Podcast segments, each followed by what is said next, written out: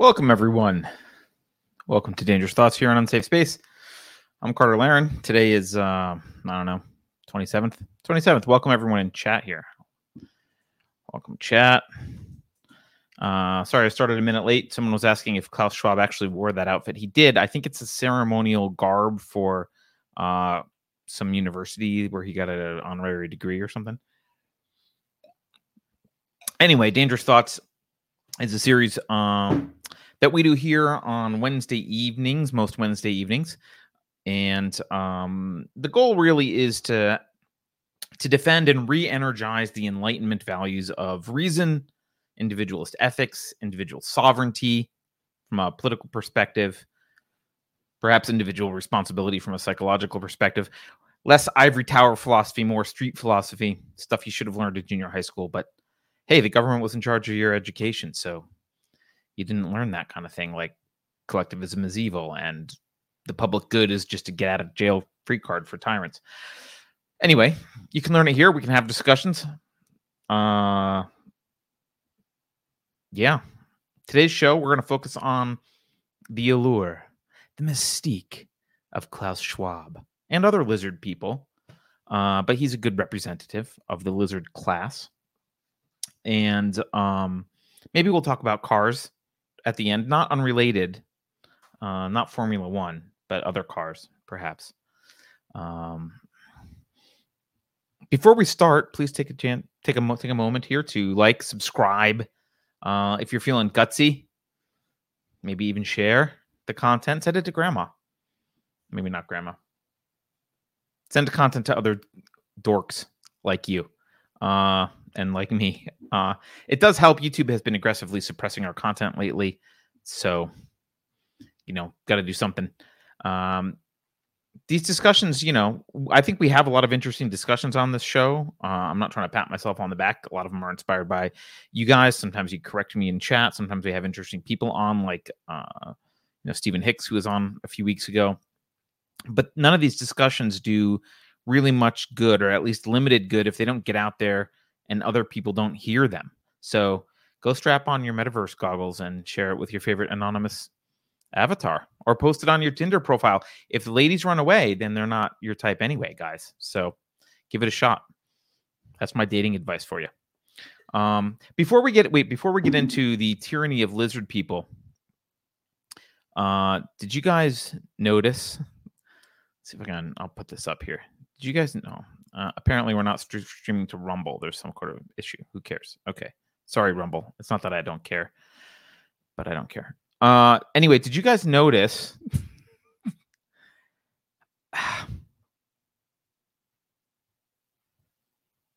there is this. Oh man, the page reloaded on me. Damn it.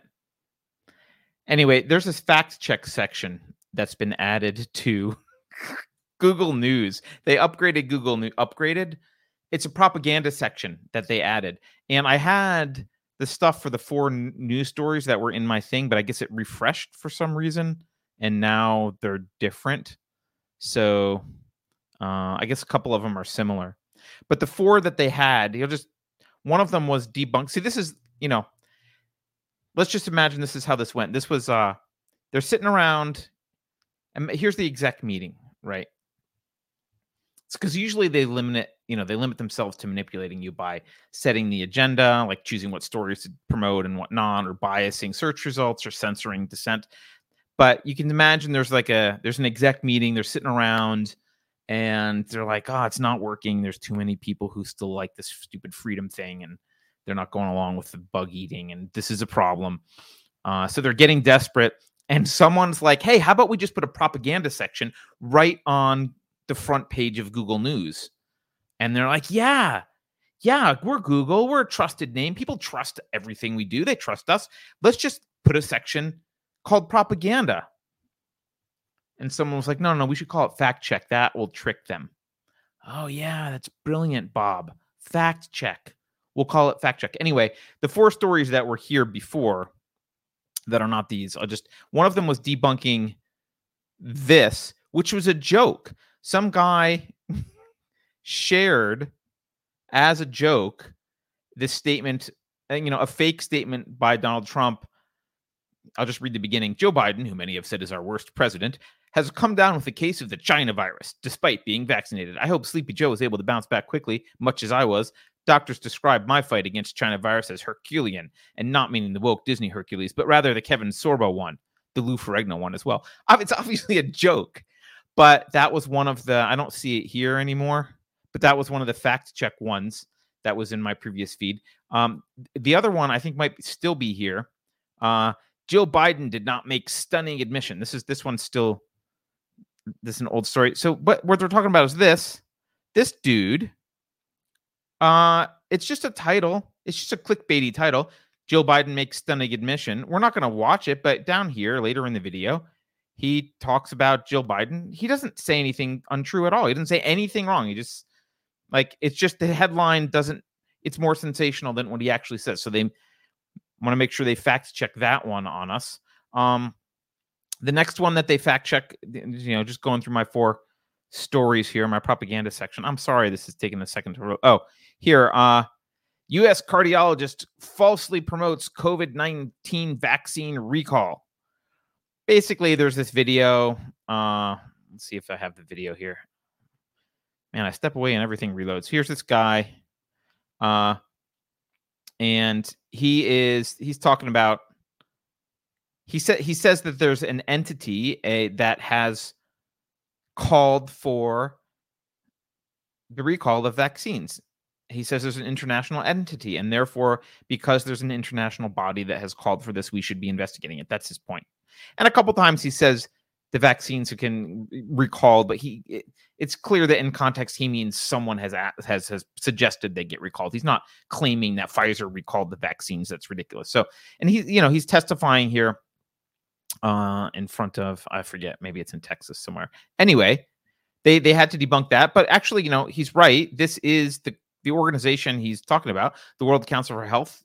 They do call for this. Now, you could say they suck and they're horrible and they're not, you know, in the mainstream agenda and he's a kook. You could say all that, but uh, you know, fact checking that is just makes no sense. He did actually say that and what he said was true. You just don't like it. Uh, and the other story they had was this one. this is one of my favorite ones. Literally, just some dude. Man, what is going on with my computer? Sorry. Just some dude. He's not even, he's not like he has a lot of subscribers or anything. Some rando dude said that George Floyd didn't exist and that COVID didn't exist yeah, okay, that's false. But he's a random dude on Twitter, and you're devoting like it was one of these four stories in my fact check. They're, they're devoting time to it. Anyway, I just I think this was funny. I got a kick out of the propaganda section on Google News. You too can go check out your Google News. See if you have a propaganda section. Maybe only the cool kids have it. Oh, hey, we got a we got a super chat, which I will put up if I can find the button. Judge Lot. Hey, Judge Lot. Uh, Judge says, being from Louisiana, I recently learned from Jill Biden that we Cajuns are as diverse as the swamps in which we live. well, at least you're not tacos.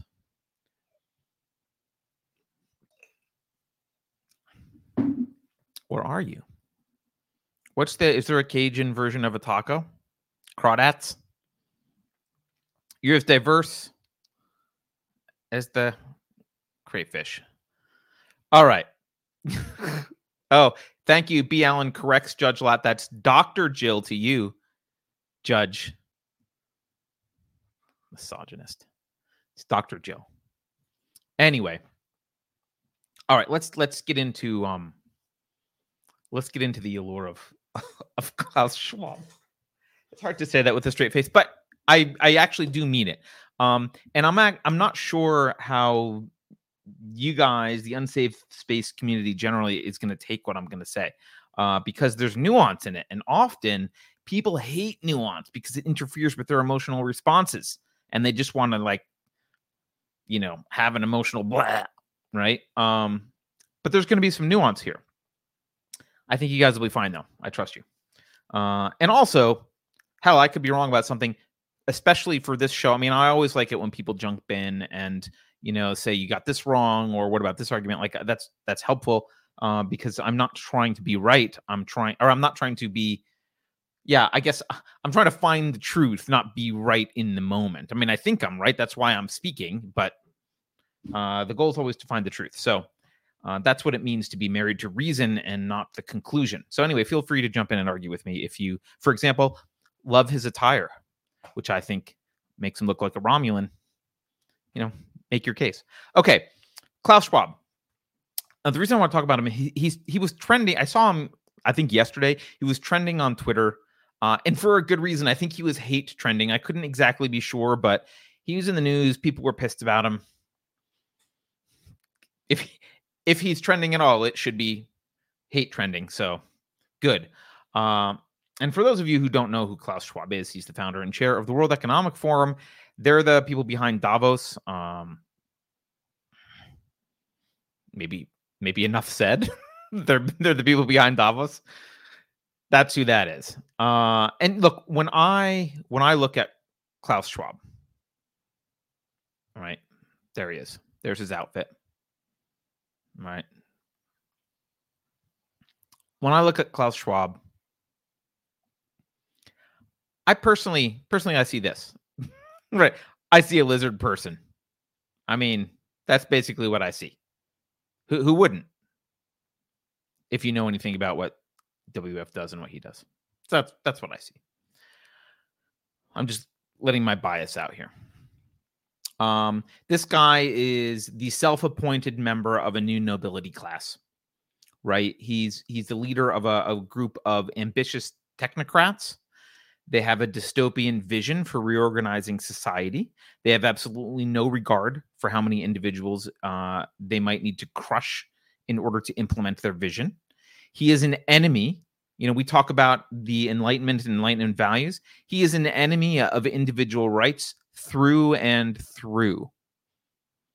Um, and I think he's an enemy of humanity. I mean, if you're an enemy of individual rights, I think ultimately you are philosophically an enemy of humanity in the same way that some of the worst tyrants were Stalin, Hitler, Mao, Pol Pot.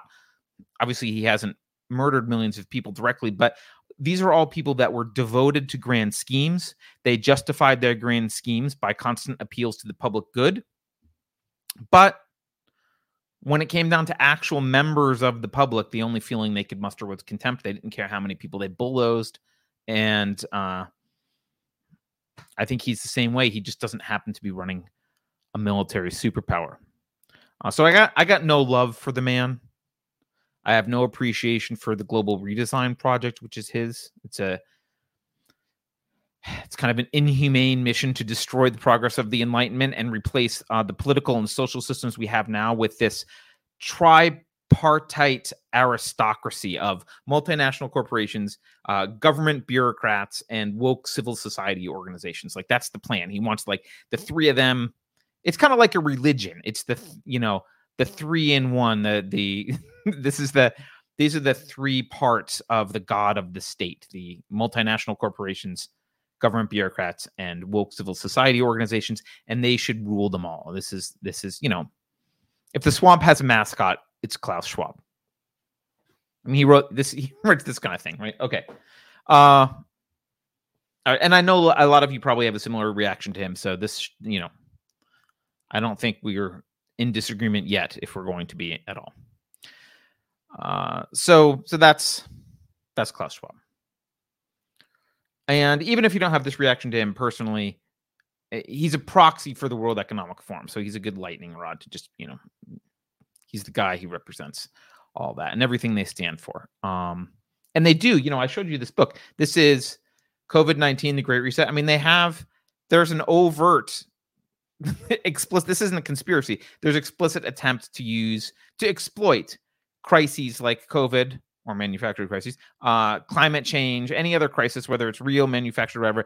There's there's this overt plan to exploit these crises to force their vile version of global serfdom on all of us, right? And of course, they dress this vision up carefully in in nicer nicer sounding language like stakeholder capitalism and the social economy.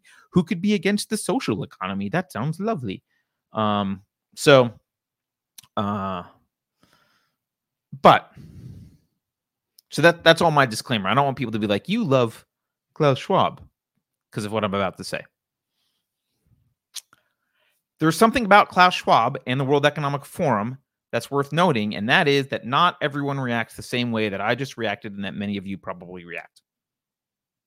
And I don't just mean progressives who understand and embrace his collectivist tyranny plan, right? I don't mean those people. I, I not people who've like read this book and are like, yeah, F capitalism. I don't mean that. I mean normies. Smart normies sometimes. Um they there are many of them out there who dismiss the concerns that we've talked about on this show and other people have discussed. Uh, we had a we used to have a show called The Great Reset that talked about this kind of stuff all the time with Ian K, who's now on has his channel Comics Division. If you want to go check him out, I don't know if he still talks about this or not. But uh, people dismiss these kind of concerns, even though the plans are out there, they're open, they're documented. You can go read them. There's no this isn't like we think they're up to this. This is like they're saying they're up to this, right? They think a lot of normies just think that this guy and his ilk, they're just, you know, they're trying to make the world a better place. Maybe, you know, maybe there's some criticisms of them, the way they're doing it, but they think that they make some good points. They're kind of bought in generally to the problems that that these people are addressing. They think the World Economic Forum is talking about real problems. These are real problems that uh, average people are often concerned about. And so there's some uh, level of respect. And when someone like me says he's a lizard person and he's horrible, they immediately shut down. I'm like, you're just a crazy conspiracy theorist. He's not. I mean, how could you say that? He's he's addressing these problems that matter to me. There is an appeal. They have an appeal, and I know that might seem strange to a lot of you Thank God, because if that did not sound strange to many of you, I don't know who you are. So, of course, it sounds strange to a lot of people, but uh, at least in this audience. But you got to recognize that is that this is how he's succeeding. A lot of people don't think that he's the Antichrist. Okay, and an analogy uh, um, I'll use, and um, maybe this only works for me, but maybe this will help you understand how some people uh, don't have this visceral negative reaction to to him and the World Economic Forum and Davos even. Um, you probably know people who voted for Obama. Maybe some of you voted for Obama. Shame on you. Um, a lot of the people who voted for Obama, who now you know realize uh, they thought he was a decent fellow right? They they thought, well, he's just looking to do good. He cares. He's passionate speaker. Uses a lot of feel good language. Um, I got Monday on narrative dissonance. Adam Coleman mentioned that uh, that he he spoke like a Southern Baptist preacher. He had great oratory skills. Um, and maybe you know maybe people didn't agree with everything that he said. You know, after all, there were drone strike Tuesdays and he did make a giant step towards the nationalization of healthcare. But he meant well, and he was quote likable, and he had some good points, and like mm, felt like he was on their side generally. And they like they liked him and they voted for him. And I think a lot of people feel similarly about Klaus Schwab. Maybe not him directly; he doesn't appear as likable, especially given his choice of attire. Uh, but uh, they think he's doing good work, or his organization is doing good work, or trying. And and like I said, this can be smart people. I a couple years ago, I think a lot of you know this about me, but not everyone. I spent a lot of time.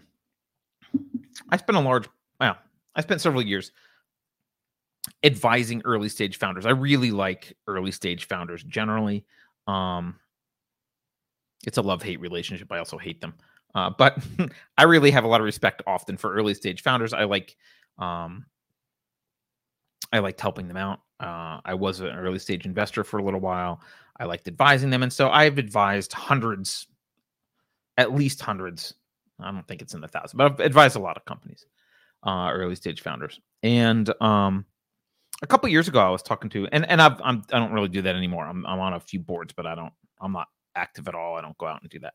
Um, a couple years ago, I was talking to a founder who's she's she was she's smart she's hardworking. She's one of these founders who, you know, like many founders, hit a lot of roadblocks and figured a way out. And you know, I'll use the cliche phrase pivoted, but you know, made changes and, and tried to keep going and, and really put effort into it.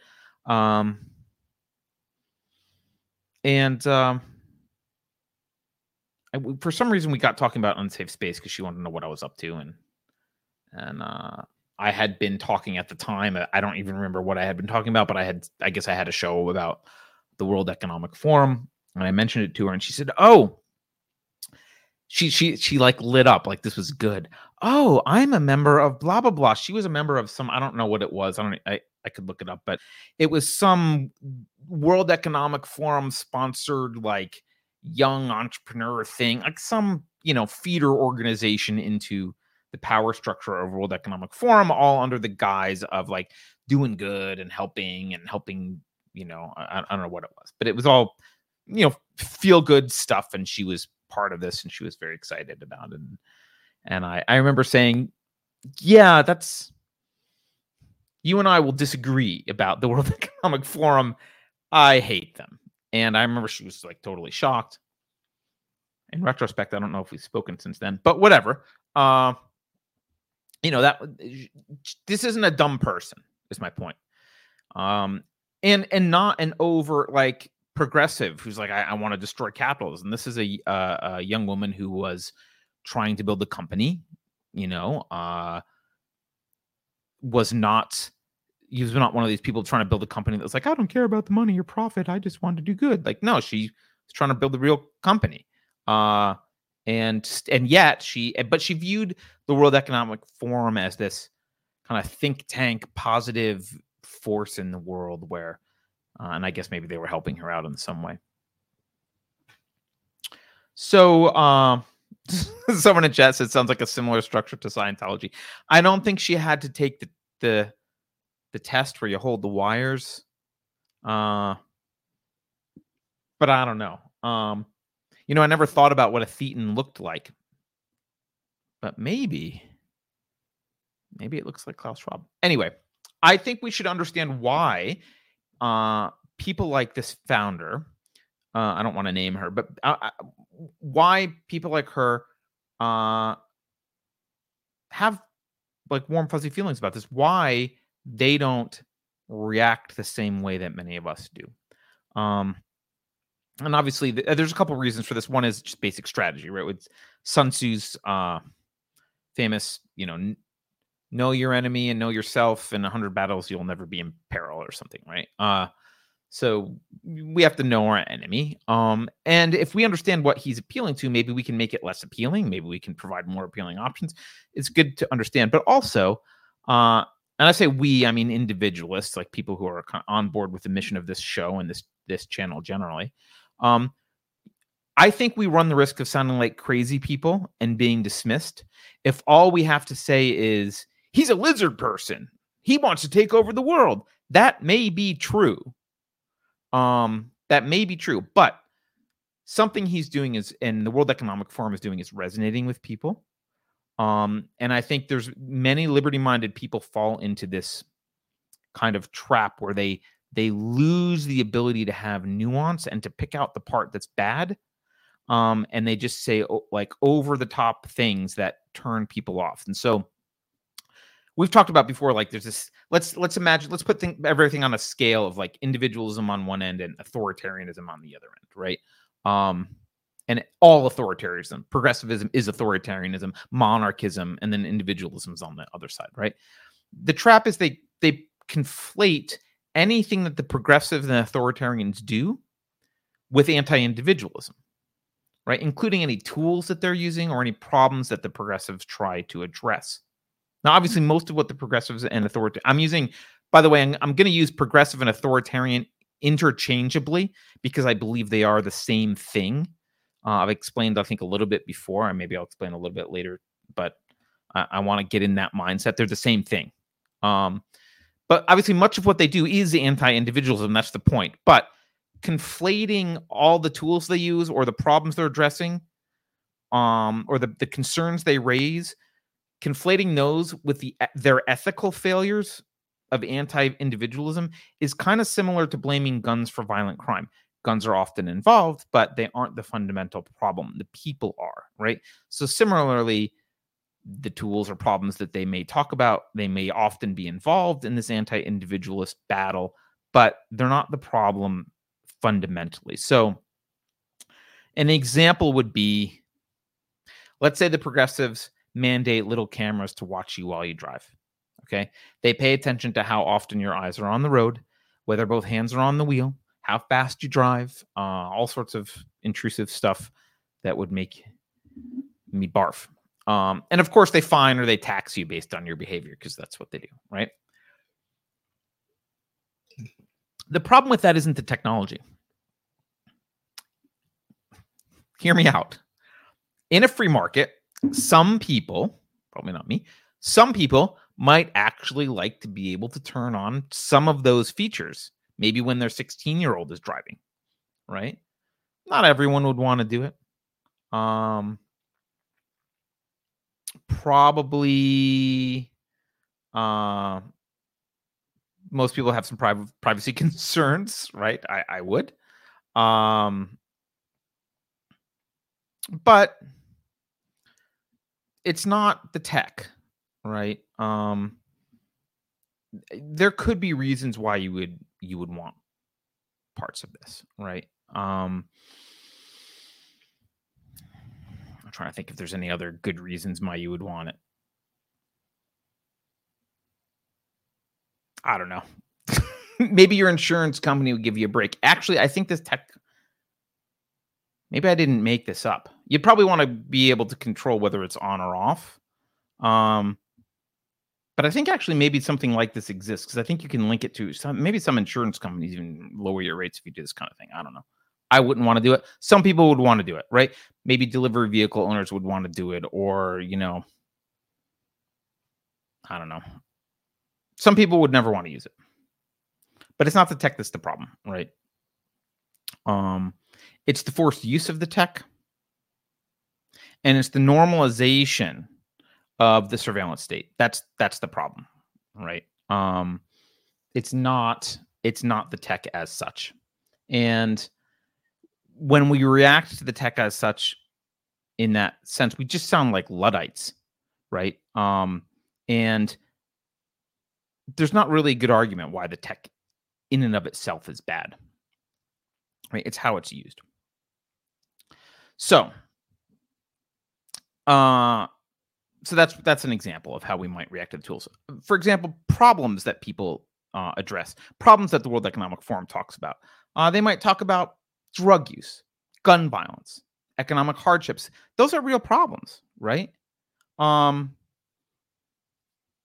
it isn't that it isn't evil that authoritarians purport to care about these problems and offer solutions to them. That's not what's evil. It's the solutions that are evil. It's the anti-individualism, the anti-liberty, uh, the pro-centralized power, um, pro-administrative state. That's what makes it evil.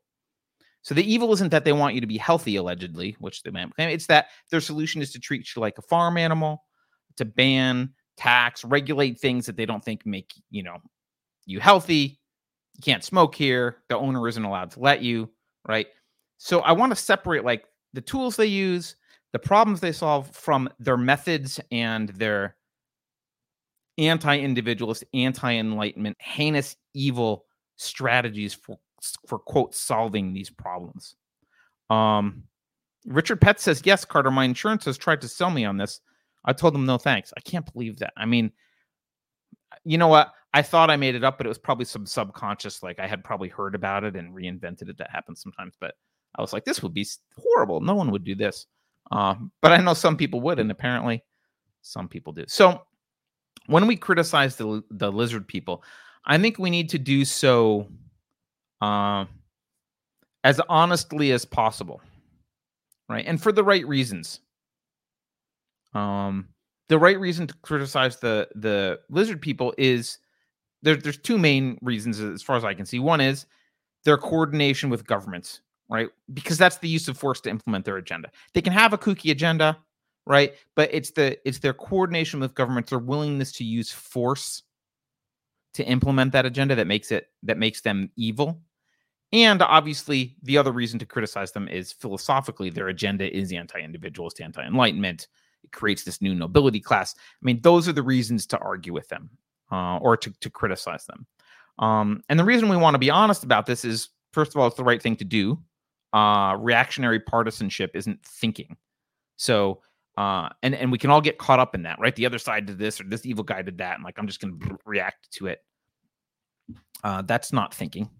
That's just reaction. You can I can write a program to do that. Um, but we also lose credibility. This is this is important. This is what I was getting to earlier. We lose credibility in the eyes of rational thinking people when we misrepresent, overreact, and generally appear ignorant and uninformed about the thing that we're criticizing. So this founder that I was talking to, had I said he's a lizard person who wants to take over the world, that would have been it. Now, I don't think I was very successful because, like I said, uh, maybe we haven't spoken in, since then. But uh, I kind of very gently was like, well, you know, I disagree with the way they want to implement some of this stuff, and I think they misrepresent uh, stakeholder capitalism and they misrepresent the problems, and they're kind of creating this. I, I, got, I got into like, oh, they're they're creating this this um, uh, partnership between large corporations and governments, which is very dangerous, and like, you know, kind of a little bit more gently, not he's a crazy lizard person. Um, so let's talk. This, this is what I wanted to I think this is maybe where the uh, hate trending of Klaus Schwab started recently. I'm not sure, but I want to take a look at this article because uh, this article's definitely been going around. Uh, you may have seen it, and I suspect this might might be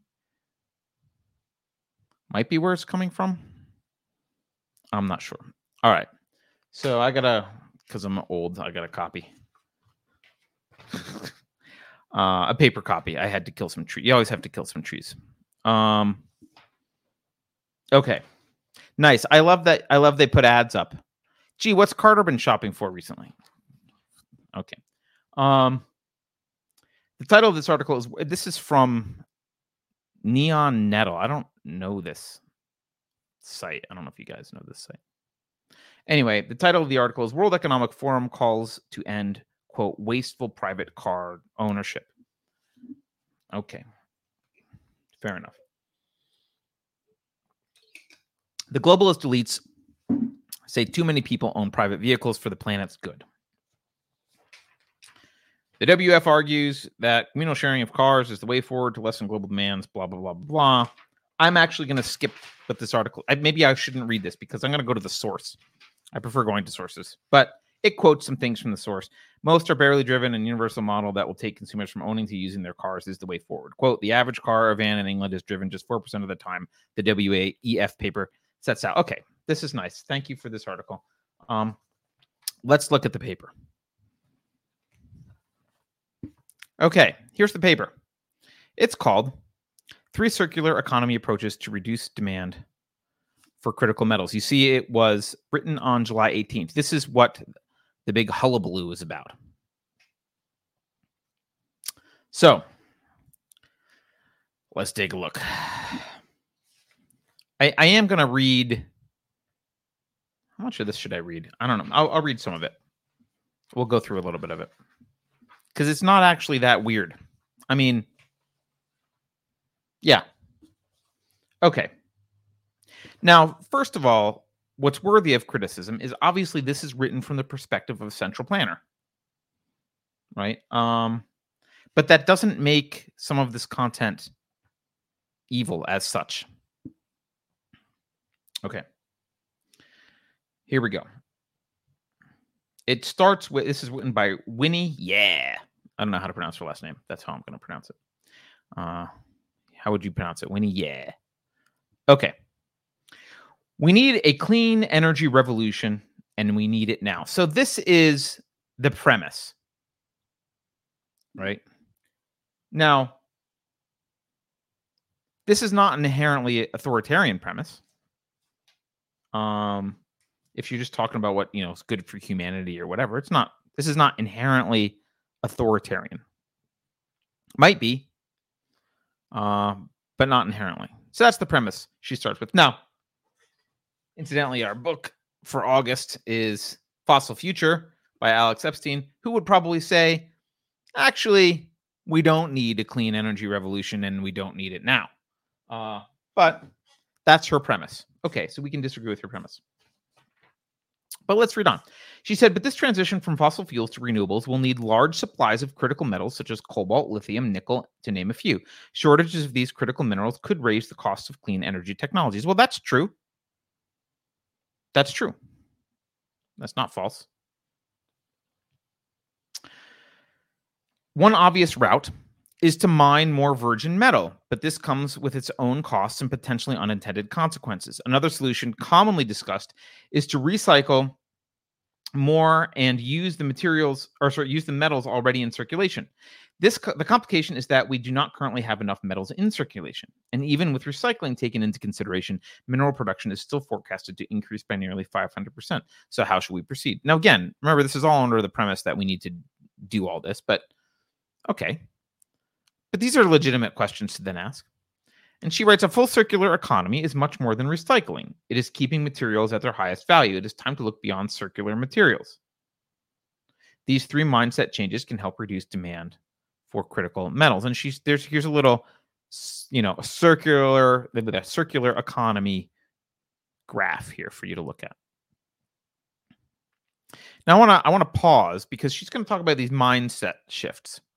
And it's easy to see this stuff and go, "Oh my god, this is uh they're going to want to force all this stuff and and maybe they do want to force it." So just but they're trying to restructure everything and they're anti-capitalist and blah blah. Yes, they are.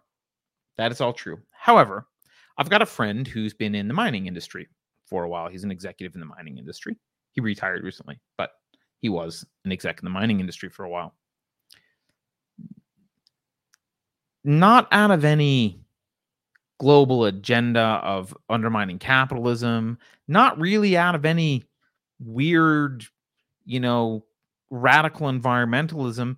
His company was looking at the circular economy and thinking about as an industry, are there ways that they can be more efficient um, than just mining raw metal all the time. And this idea of a circular economy, which I'm not going to get into, but it's basically uh, it's it's basically a more complicated version of recycling where you can kind of reuse things or think about uh, resources in a different way and be more efficient as an industry. And he his company was talking to other companies about this and like that. You know, you might want to talk to your supply chain people about it and and other people involved in your industry maybe there's something here. It doesn't mean it's correct. It doesn't mean it is a good idea, but there's nothing wrong with looking at a, taking a holistic approach to your industry and saying, hey, is there a way that we can be more efficient? Often there's profit to be made if you figure out a way to be more efficient, right? You can lower your costs or or you charge for some service or whatever. So there's nothing wrong with this idea of, hey, perhaps there's some elements of a circular economy that could be more efficient and actually better to be implementing in particular industries. Um, so here's her mindset recommendations. One, go from owning to using. We're going to have, don't worry, we'll have some problems. Go from owning to using. Be honest. She writes, you likely have at least one old mobile phone tucked in the bottom of a drawer, possibly an unused hard drive taking up space too. You aren't alone. The average car or van in England is driven just 4% of the time. While most already have personal a personal phone, 39% of workers globally have employer provided laptops and mobile phones. This is not at all resource efficient and obviously from a kind of a quote holistic way maybe it's not. More sharing can reduce ownership of idle equipment and thus material usage. Car sharing platforms such as Getaround and BlueSG have already seized that opportunity to offer vehicles where you pay per hour used Uh, to enable a broader transition from ownership to usership, the way we design things and systems needs to change too. For example, car sharing is made possible by new keyless unlocking features. Similarly, user profiles that create a distinction for work and personal use on the same device is needed to reduce the number of devices per person. A design process that focuses on fulfilling the underlying need instead of designing for product purchasing is fundamental to this transition. Now, so far, none of this requires the use of force. None of this requires an attack on individualism, right? This could be an argument that you're making to the corporate IT department about how to save money on devices. Like this could be a completely free market idea that some people would embrace, some people wouldn't. right? Um, because uh, you know, obviously there are things. Efficiency is not the only consideration in ownership, which this this viewpoint doesn't consider. But like, if someone's like, "Hey, you know, you've got an underwear drawer full, and you're only wearing one pair right now. Why don't you share?" Like, mm, probably a lot of people will be like, I'm not into that, right? And a lot of people feel that way about their cars. They don't want to share their cars, but some people, especially people in the city, there's a lot of barriers to owning a car. It's clunky, and so maybe maybe sharing a car is a better idea. They don't feel the same way about certain things as they do others. Phones, I think phones is a bad example these here because that's a very personal thing, but you know, and, and they they become obsolete so quickly it's useless to to use the old stuff. But okay, so this is just perspective. She doesn't really say anything that's, I would say, philosophically problematic. I hate to use the word problematic. Philosophically, a problem here, philosophically evil. She doesn't get into the use of force until this last sentence in this section, right? Um, this is the mindset needed to redesign cities to reduce private vehicles and other usage. Well, obviously, designing a city is not a function that actually should exist in the world unless you own all of the city that's that's a that's an implication that there's central planning and blah blah blah. So okay, so she touches on that. There's an implication there of something nefarious.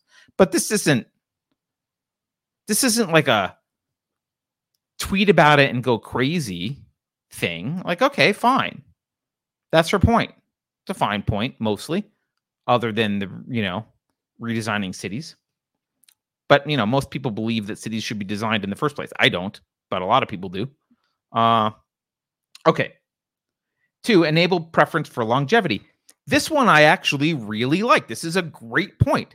Anyone who's owned an appliance from like the 60s or 70s appreciates this next point. I think you should appreciate this next point. Who doesn't want to get the most out of everyday products like washing machines and increasingly domestic solar panels?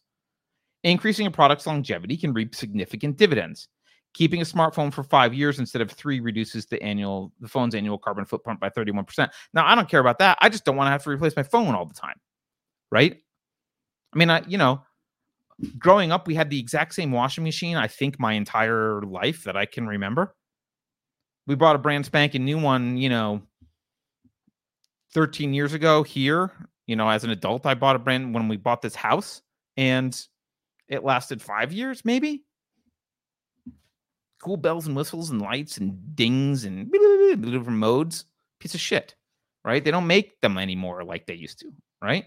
So I, I'm on board with this. Yeah, this is a great idea. She says the trouble is product companies are incentivized to sell more, not to design for longevity. Now you could blame. She probably blames capitalism for this because she's writing for the World Economic Forum, and she'd probably argue if you pressed her, Klaus Schwab would do a better job forcing companies to design for longevity. But the truth is, it's not capitalism's fault it's culture's fault our preference it, like we are happy to keep buying the moment we stop buying stuff and we start prioritizing durability and longevity the market will start to provide right now all we do is whine about it but we still buy the shit i went and bought another washer because what the hell was i going to do all right while some product makers are transitioning to subscription models that reward longevity, a bigger opportunity lies with commerce platforms. Today, customers can search for products by price, brand, color, technical specifications, and increasingly sustainability claims. Durability needs to become a feature too. Yeah, sure. I would love that. I would love durability to be a feature. Didn't consumer do they still exist? Consumer reports didn't they used to report on that stuff? I don't know. Niche East niche e-commerce site BuyMeOnce offers only products that last for life. That's not true. I looked at the site. I don't know if if the founder is stooping someone at WEF or what but like they sell cell phones. Cell phones don't last for life. End of story. So not obviously not all their products last for life but I guess they are trying to prioritize durability. Their customers save both time and money in addition to environmental benefits. However, more data and consistent durability metrics are needed before we can ease, easily compare and choose durable products. Look, if that's not forced and that's something that someone's arguing the industry should start doing generally for consumers, I'm all on board. I don't want to buy another effing washer. I hate washing machines. I don't want to I don't want to know about washing machines. I want to buy one and die before the machine does. Okay. Three, builds pride in Second Life. What if something can no longer be used for the purpose it was originally sold for? When an electric vehicle battery is replaced, it may still have up to 80% capacity remaining. Already retired electric vehicle batteries have been repurposed to power streetlights and a stadium. General Motors is beginning to design batteries with the ease of transition to a second life in mind. Refurbished consumer electronics are slowly coming into fashion with startups such as Back Market and Refurbed. In the business to business world, increasing lifespan by remanufacturing brings the added value of reducing cost and delivery time. Remanufacturing constitutes more in depth work that restores used equipment to its original performance level. For large scale investments such as wind turbines, it can almost double the return of the original investment by extending the turbine life up to 20 years. If that's true, the free market would take care of it. I mean, maybe not for wind turbines because they don't have much to do with the free market, but you know, great. So she says introducing more of these circular models requires significant effort and changes to our current way of life. That may be, but change doesn't necessarily be bad. And if you could convince people to start doing this, some of this sounds fine. Yet, unless we can reduce metal, oh, here, I'll scroll for you. Yet, unless we can reduce metal demand quickly, we will need more new mines. Mining has been called the blind spot of the green energy transition. On land, it has been associated with biodiversity loss, overuse of water resources, tailing, tailings waste, labor, and geopolitical issues. Interest is emerging to get these minerals from the deep sea, but is not without other environmental environmental risks. If mining begins there, species not yet discovered by science could go extinct. Over 100 organizations and more than 600 expert, experts are cautioning against doing so. Okay, so the last line is uh, what ad verecundiam quantitative. I don't care what 100 organizations that that doesn't make it a good argument.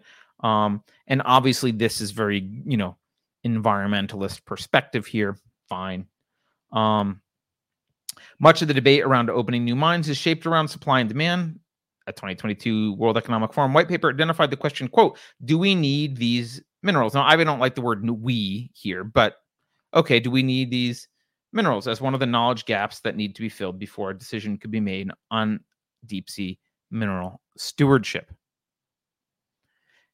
This transition to a fully circular model is now more urgent than ever. Okay, so that's some crisis. Hey, there's a crisis. They do that a lot. If we are to move forward, we need to reconsider at a systemic level how much we use as well as how we can reduce usage. Unless we can dramatically reduce current metal usage, the debate and tension on finding new mines will not go away. Well, that's true. So my point here, I know it's I know that's a lot.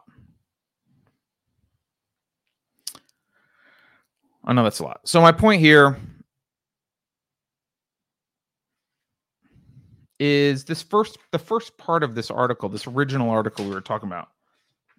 Uh this article that's I guess got Schwab trending World Economic Forum calls to end wasteful private car ownership.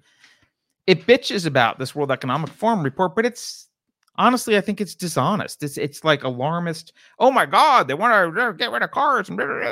Look, we've all seen the commercials. You'll own nothing and be happy. We hate the commercials. We know it's for stakeholder capitalism. We know they're trying, like, we know the agenda. That's all bad. But this paper really wasn't that bad. This is this is not the thing to complain about with the World Economic Forum.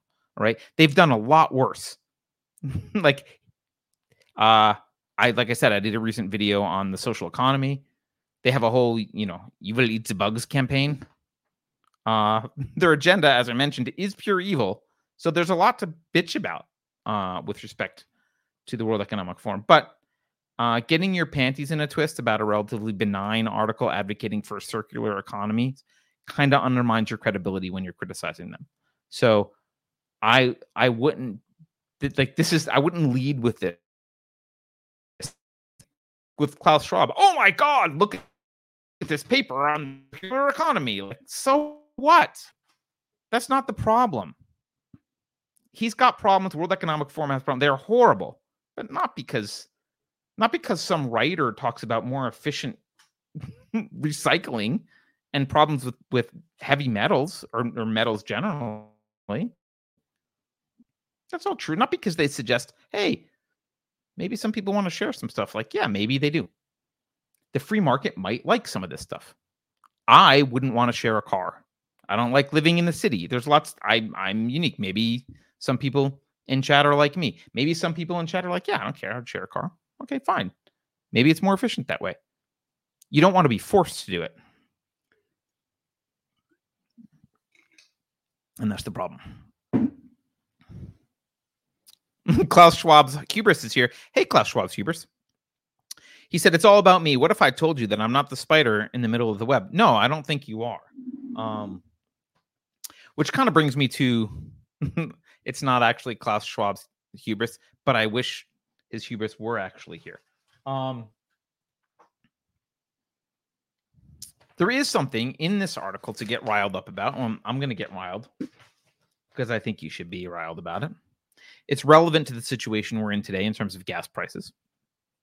Um, and that is that there's another organization at work here. It's not just all about the World Economic Forum. Now, granted, this other organization is probably influenced by the World Economic Forum, as are most major governments. Uh, Schwab is popular with the lizard people after all.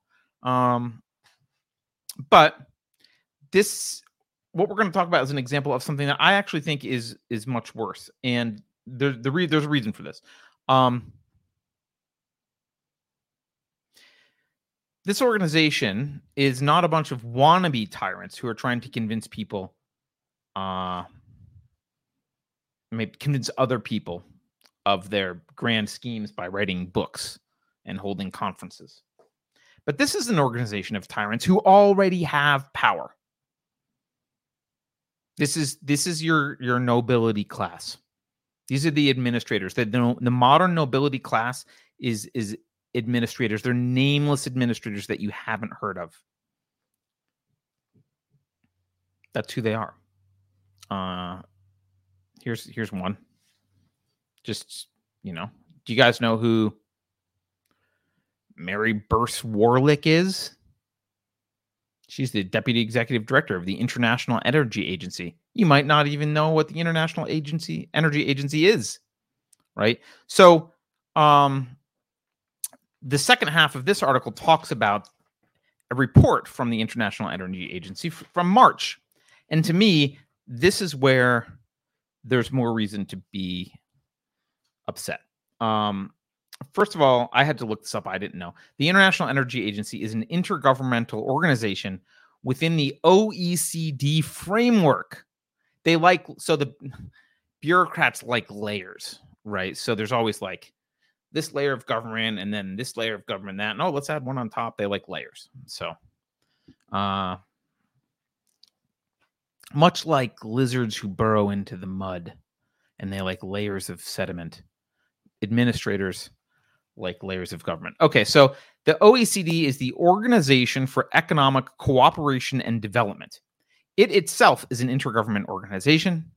It has 38 member countries. It was founded in 1961 to stimulate economic progress and world trade. What a vague, so vague. Okay. The members are, you know, the first world people you'd expect UK, US, Australia, New Zealand, blah, blah, blah.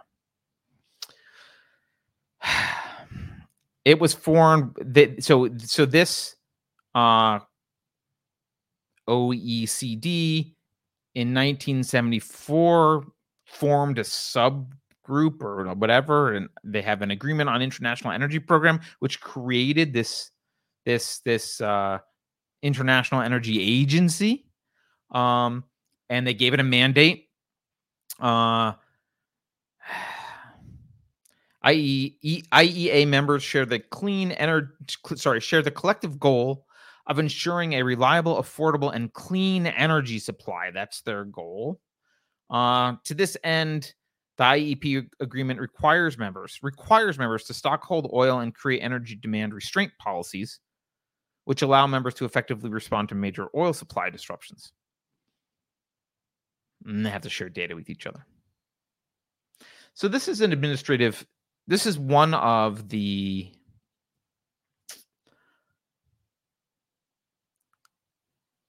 this is one of the nexus nexes?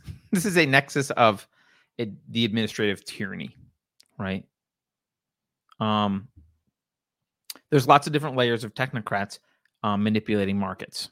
Um, and whenever government is involved market manipulation is by definition the use of force. Um,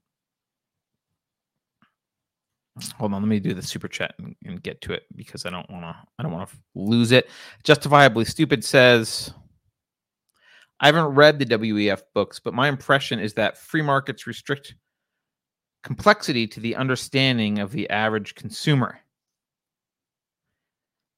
Technocracy creates thresholds where all complexity is delegated to the engineering class. I would say the technocrat class, but yes, that's the um that's the justification, right? Um they basically it's the free market can't figure it out. Uh it's progressives. It's progressivism. We need an administrative state to manage this. Okay. So uh, this IEA is an administrative tyranny body. Um, and just to be clear, for those of you who don't know, oil is not a free market. Um, you could almost describe oil as kind of a fascist cartel. Uh, like there's a few major companies and governments actually producing oil in the Middle East, right? There's a few major companies and massive government involvement and control that kind of control the they, they control the oil market, right? So it's a it has nothing to do with the free market. It's highly, highly manipulated, right? Uh, yeah, I didn't. Greg the Baritone says OPEC. I'm not even talking about OPEC. This is like the West's like answer to OPEC, I guess, right? G Man says, is anything free market? Some things more than others, G Man. Uh, now, now this article is referencing a report, and this report uh, that it's referencing by the IEA is actually much more disturbing to me because it's less about convincing us of problems like hey we should here's a here's an idea for circular economy there's a problem it's less about that and it's more about here's a particular solution and it just so happens that this solution involves massive expansion of the administrative state and the use of force hey who'd have thought that's that's the conclusion they came to. Let's uh, let's take a look at this report. Um, let's see. There's there's our friend Mary. Okay, here's the report that's being talked about. A 10 point plan to cut oil use. I downloaded it again because I'm an old man. I need, need to have paper. So I downloaded, I read the report. It's not that long. Uh, a 10 point plan to cut oil use. And in the report, there is, where is it? Is it here? Let's see. Yep. There is this little, here's the 10 points. Here's a summary. They got a little summary graphic of their 10 points. Uh, but let's go over this plan. Let's go over this plan. And then actually, I'll pull this off the screen. We'll go over the plan. And now I'll leave it up because we'll go through the points. I don't want to belabor this. So the plan, uh, here's a summary of this plan. Um, point one is blame Russia uh, as you do. It starts with Russia's invasion of Ukraine has thrown global commodity markets into turmoil. The global oil market, in which Russia is a major force, is one of the most heavily affected. Russia is the world's third largest oil producer and the largest oil exploiter, exploiter, exporter. I can't even speak today. Exporter. Okay. Now, okay, we can blame Russia, even though there's only really two possibilities for this war in Ukraine.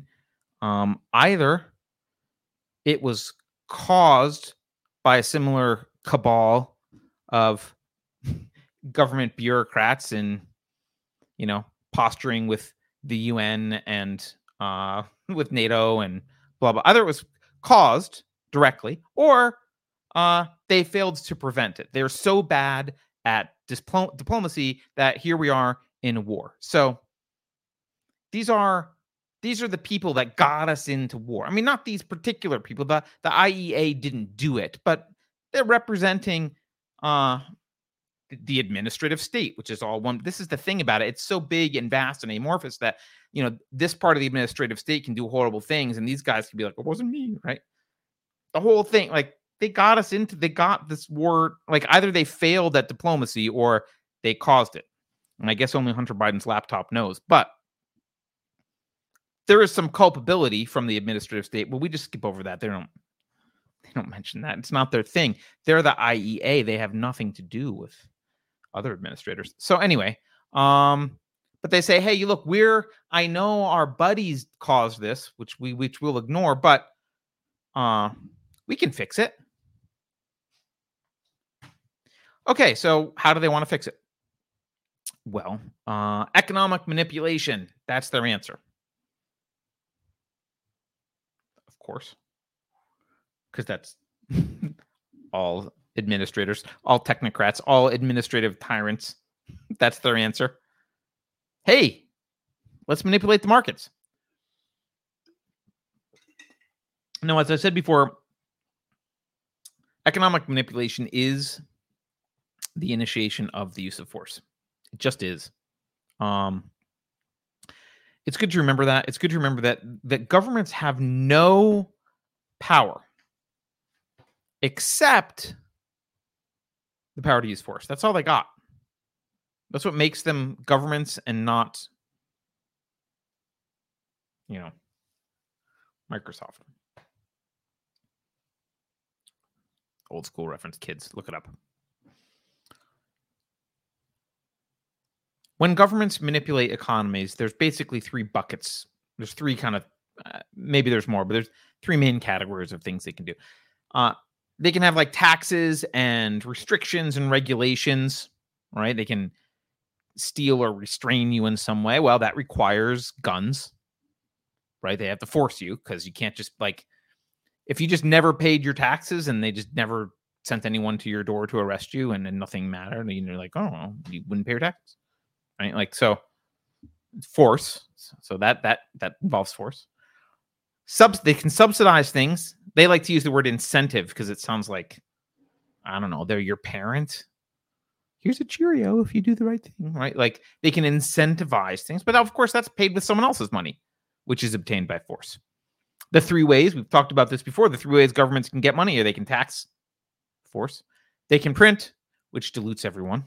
Uh, so hurts actually the poorest uh, in society, but they love to print. That's good.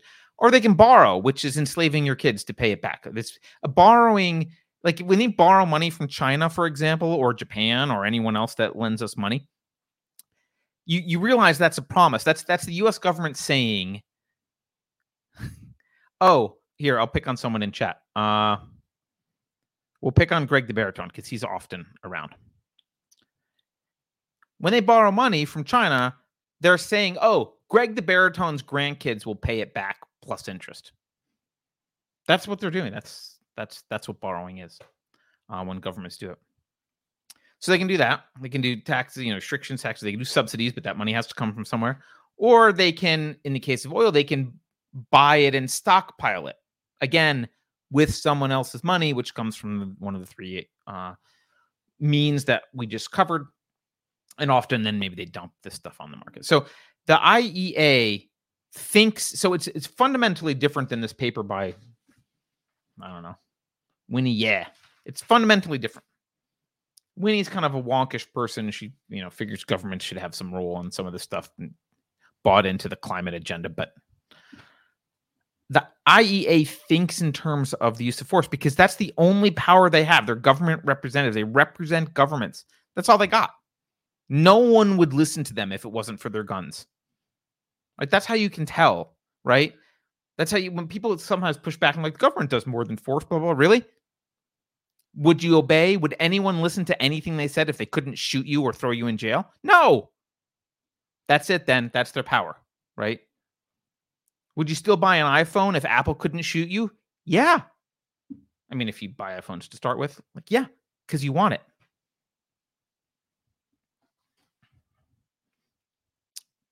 Okay. So here's their economic manipulation strategy outlined in this this paper. Uh, first, they they can increase the supply of oil. They did economics 101. So that's they know that there's supply and demand. So good for them. Uh, they could increase the supply of oil, and of course, uh, actually, in here, it's like, well, first we actually need to admit that we're we're banning Russian imports of oil. So that's really what's causing the problem. This is kind of a manufactured crisis after all. And then they do a Jedi mind trick. This is not the cause you're looking for. Ooh. Forget that. It's Russia. Okay, so they they kind of admit like, oh, we're banning. It's it's not really Russia. We're just we're banning 2.5 million barrels. We're, it's we're doing it. Okay, so they do the Jedi mind trick. We'll pretend it's just Russia. It has nothing to do with you banning oil. So they they create the problem. Hey, we're we're to, to inc- so what we're going to do is we're going to ban oil from Russia, and now we have a supply problem. Who'd have thought? So what they're going to do, their big plan here. Hey, we can dump our oil reserves on the market because that will last forever. That's a great idea, and it won't be disruptive in any way. So here's a quote: IEA member countries, as part of their collective response unanimously agreed this month to draw on emergency stocks for an initial release of 62.7 million barrels, the largest stock release in IEA history. Thanks for using your guns to steal money from people, buy oil, and then dump it on the market later after you ban imports from Russia. Uh, it's a good thing Russia, by the way, invaded Ukraine because now they can manufacture an oil crisis and the IEA can feel so important. Look, it's the biggest thing they've done in in their history. They get to dump oil on the market. This must be like this is so exciting for them. So that's how they're going to uh, increase the supply of oil, and then they're going to decrease the demand for oil. This is the fun part. Let's decrease the demand for oil, and this is not. Uh, this is not like, hey, here are some ideas for making things more efficient, and you know, let's convince people of these great, great ideas. Um, so this kind of starts out with uh well there's this aside which I really appreciate um which basically goes here where is it page here it is. It basically goes by the way wasn't covid cool right it's looking further ahead they say cuz why not I mean, we're dealing with this crisis, but really we have an agenda. Looking forward ahead, this report also suggests a path for countries to put oil demand into structural decline. Oh, okay, in the medium term, building on measures already included in economic recovery packages introduced to deal with the impacts of COVID-19 pandemic. Adopting the immediate and longer term recommendations would put the countries on track for a decline in oil demand consistent with what is required to match net zero emissions by 2050. Never happened, by the way, mark my words. Uh, if there are net zero emissions by 2050, there will be mass death. Okay, so hey, they're like, hey, wasn't COVID cool? Um, we could do that. By the way, speaking of uh, manufactured crises or capitalizing on crises, hold on. I have a. I know I'm all over the place today, but I love this. I love this tweet. I think it's real. this is. uh I've been. You've all been hearing a lot about climate lately, right? It's a, it's a crisis. Look at this. This is. These are temperatures. This is. uh on this is from 2017. This is June 21st, 2017. On the top, the top picture here.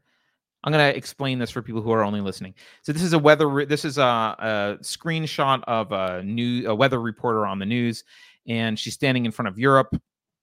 What is that? France? I can't. No, wait. It's like. uh Wait, is that the UK over there? Anyway, she's standing over here in kind of uh, Eastern Europe, I guess.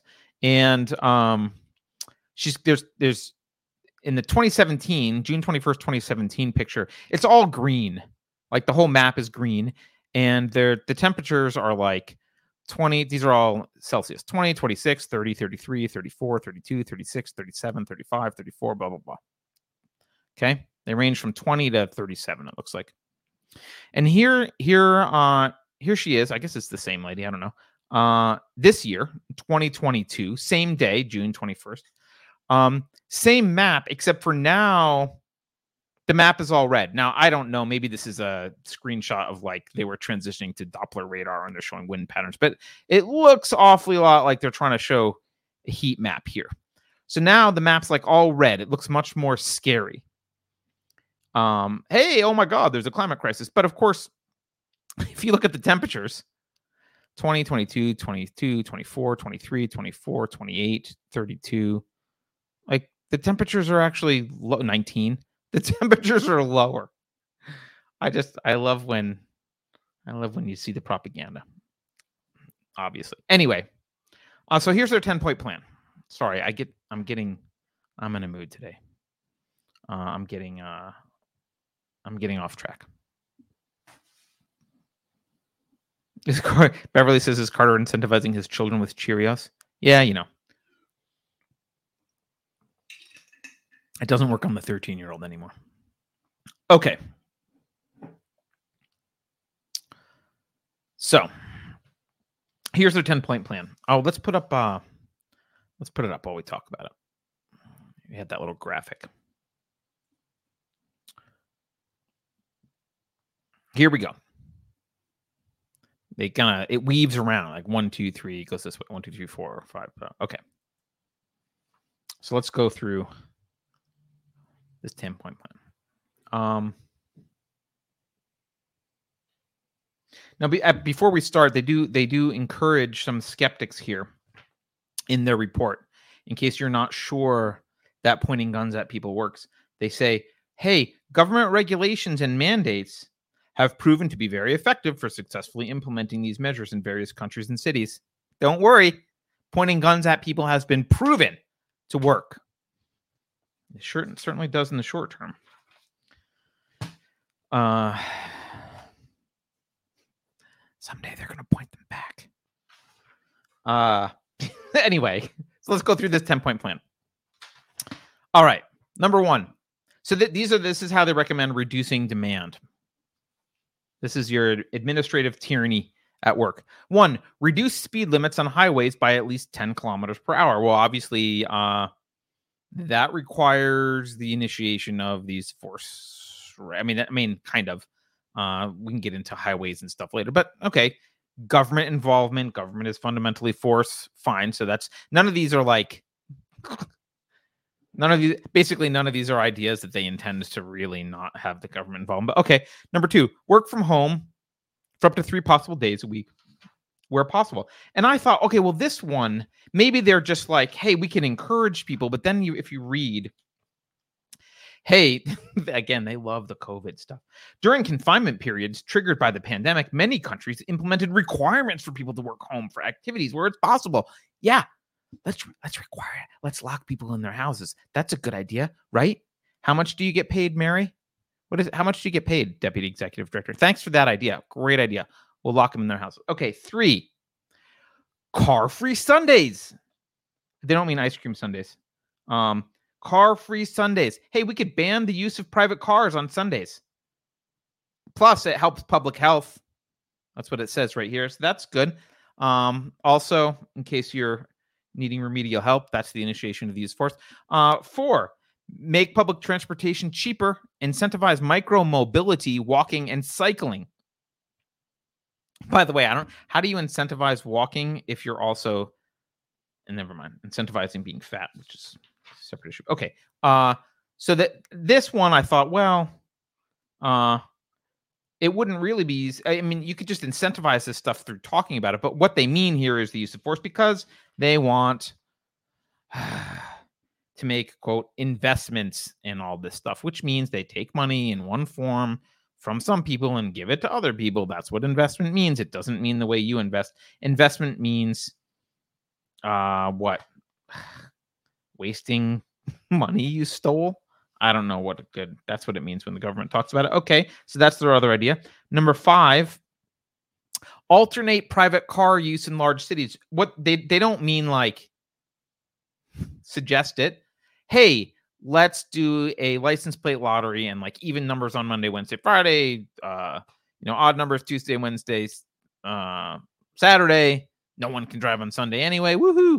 Uh, obviously that's force. Um they do admit it kind of is a regressive thing to do. Uh, households that own multiple cars may be able to circumvent the restrictions. Oh, yeah, that's true. Uh, there'll be a black market for license plates of different ending in different digits.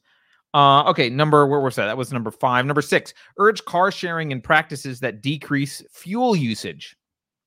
They so they don't mean urge. I like, man, the words they use it's like they would use the word woo when they mean rape. That's what these people were. Urge car sharing and practices. Uh yeah, okay. I mean, this is where they suggest monitoring tire pressure, uh, air conditioning usage.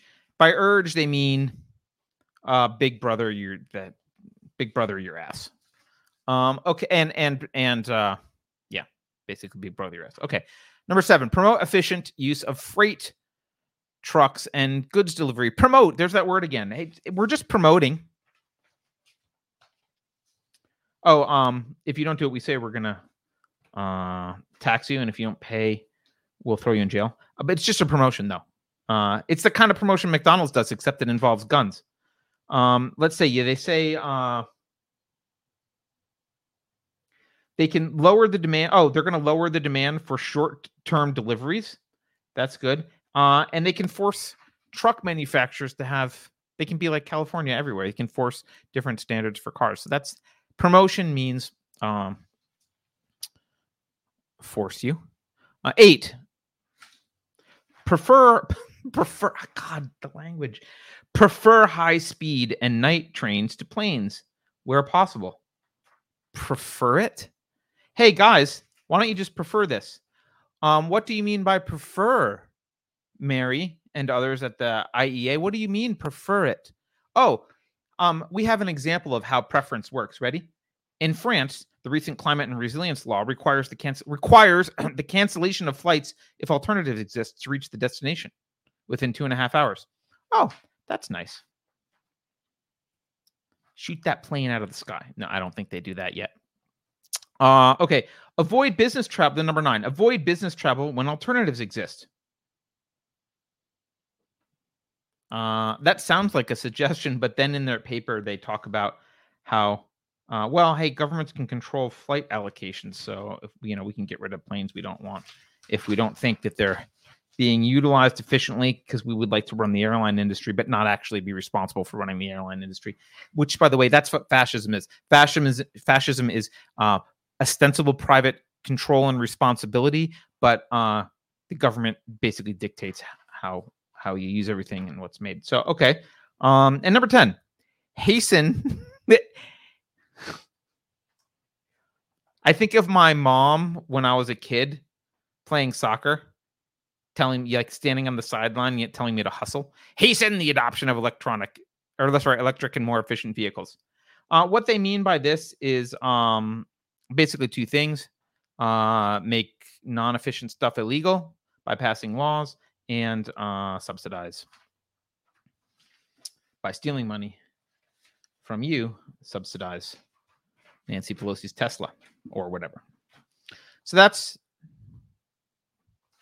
that's the plan. And uh, you know,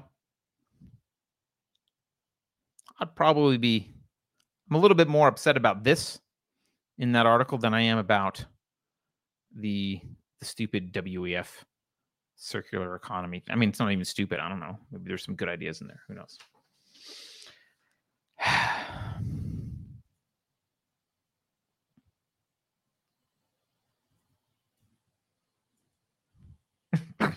I'm sorry. Zero fucks says Carter's mom was a pimp. Shh. Uh, she was an artist. What's that movie? Idiocracy. Anyway, um, okay. So this this plan, this IEA thing, is uh, it's basically the wet dream uh, of a committee of administrative tyrants. I mean, that's what it is. It's like how can we make these stupid people adhere to our awesome plan and strategy for the future? And they were like, I know, let's write a paper with 10 different ways to point guns at people. We'll push it out. We're just trying to help. We mean well, though. We're progressive. Progressives care. Um, so look, the IEA, let's just go over this. This is an organization like as much as I hate the WEF, and again, I I do. Don't worry. The IEA is an organization that sh- actually should not exist in any way, right? Uh, this is where the reins of power are that organizations like the World Economic Forum seek to influence. So there will always be people, there are always going to be lizard people wearing Romulan outfits with with horrible ideas, vile ideologies that they want to they, they've got a way that you know they can make the world their dystopia that they want um but they need to get it implemented and if they try to get it implemented, the smart ones, the effective ones, are going to target areas of power, political power, right? Because political power is ultimate best use of force, right? So they're going to target those. This is why the World Economic Forum targets governments and large corporations. They're trying to go after these centers of power to influence. Now, what I think this makes it a little bit obvious why one of the problems that you have with having centralized power an administrative state with all these different like you know power bodies by these people with like hey we have the we have the ability to manipulate the oil market like that's the thing. Okay there's a whole organization for it and they can do it with guns right? Because i mean they don't have to most people aren't going to go against them but at the end of the day if they need to they will show up at your door with guns to get their their way right so they're backed by the force of the state so um one of the problems with having this kind of centralized power one of the problems with having this much control is any locus of power is an automatic target for people like Klaus Schwab. Right. Or anyone else in the world. It's a, it's a it's a target for them. Now, with a corporation, if they turn an executive into an activist at a corporation, let's say they they they convince someone that uh you know the circular economy or even that you know eating the bugs is a good idea well, yeah, yeah okay so they they convince them that you know this is they, they get an activist right okay, well, um, fundamentally, without the government's involvement, which is hard nowadays because so there's they're, you know they're so entangled. But without the government's involvement, fundamentally, all a corporation can do is change its product offering, right? It can make change it for the worse, right? It could make oh, we're going to start doing censorship or selling bugs or pushing propaganda through our fact check section on Google, um, change our pricing, whatever. Like they they can do all these things, but fundamentally, uh, their their influence is limited because they can't physically force people to use their product, right? Um, they can push, they can, you know, uh, they can try and convince, they all this kind of stuff, but they can't force. You can't. I don't have to go to Google News. In fact, I don't usually. I just happen to, happen to go right. They can't force me to go look at their fact check section. I just, you know, don't have to go to Google News, right? Uh, as, as big and as powerful as Google is, right?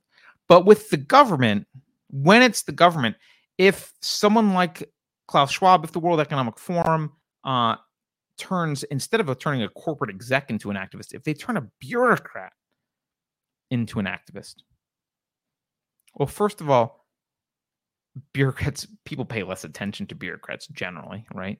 Um, but also, they can literally initiate the use of force on free people to get their way. That's what bureaucrats can do. They are the ultimate target if you're trying to acquire power. You need the bureaucrats, right? And so the more the government expands, the more that there's an administrative state that manages, regulates, and controls everything, and the more it controls corporations, the more the line blurs between corporations and the government, which is bad news for people who have, uh, you know, have this idea they value their individual sovereignty. So you know, if if there weren't large bloated governments, if there weren't administrative state and layers of this bureaucracy, Klaus Schwab would have to limit himself to going after, you know, the CEOs of Amazon and Netflix and Apple and, and Microsoft. And yeah, he could influence culture that way, but he couldn't really implement his plan, right? Because you need force to do it. I mean, unless we all thought the plan was awesome. I mean, if he convinces everyone that the plan is great, then then sure, people would do it voluntarily. I remain unconvinced about his grandiose dystopia. So yeah, let's call out Klaus Schwab. Uh, let's call out his cabal of administrators, uh, his administrative tyrants and their their wannabes, their little Eichmanns for their agenda, right? But let's do it with integrity, as I talked about earlier, right? Um, let's call them out for what they deserve to be called out for, which is their anti-enlightenment, anti-individualist, their their their their willingness and and eagerness to to to seize control of state power to use the the force of the state to implement a horrendous anti-freedom agenda. That they deserve to be called out for. Not some like hey there's a circular economy might be more efficient. Like that's not we don't call them out for that. That's not i mean we shouldn't. But let's also work to, to I think, to dismantle those locuses of power, the loci of power that the World Economic Forum is going after. We have to dismantle the administrative state. We have to remove the goal that he's trying to to to to obtain, right? Like there's a there's the one ring to rule them all for the Lord of the Rings fans, right? There's the one there's that the administrative state is the is the ring of power. We got to destroy it. Then it doesn't matter how much Klaus Schwab wants to do or how many outfits he wears, right? And the, the IEA is one of probably, I don't know, probably hundreds of governmental organizations that view you as a resource of the state primarily. That's primarily what you are. They have absolutely no regard for your individual rights. Uh, they are focused on their centrally planned administrative utopia. Um, their arrogance and their elitism leads them to believe that they can solve these big problems in the name of the public good. That's that's who they are. Uh, so you know, and and you know, they don't want to make let uh, individuals make their own decisions. They don't want to make let individuals voluntarily interact with one another. They they don't want a free market that's outside of their control. They are control freaks. All of these bureaucrats, all the administrators, all these technocrats, people like Mary, everyone on the IEA, all of these people this is why Trump called it the swamp. It's a good visceral description. They don't want anything outside of their control. They are focused on building a tax farm and they're focused on making you the livestock. So that's what I think the you know recent news this this this oil stuff and and uh, you know plan to cut oil usage and reduce demand. It's it's not the circular economy paper that's the problem. Right.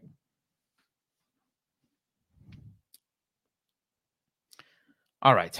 Let me look through chat for a sec. Richard Pett says the administrative state is by definition unaccountable. Yes, it is. Oh, you know what? Uh my browser says that my chat window is not updating and needs to be reloaded. Locusts of power, says Dawn. Did I say locusts? Maybe I did. I did probably did. Uh I didn't mean that. Loci. Look Locusts of Power is good though. Uh it sounds like an apocalyptic movie. Locust of Power. All right, let me really reload chat. Sorry, guys. I don't know what's going on. My browser. It's, it's not. It's not a good day for my browser. All right. There we go. Oh, uh, Dawn says Greg said it. Oh, sorry. Sorry, Greg. I gave Dawn credit for your hilarity. Uh, okay.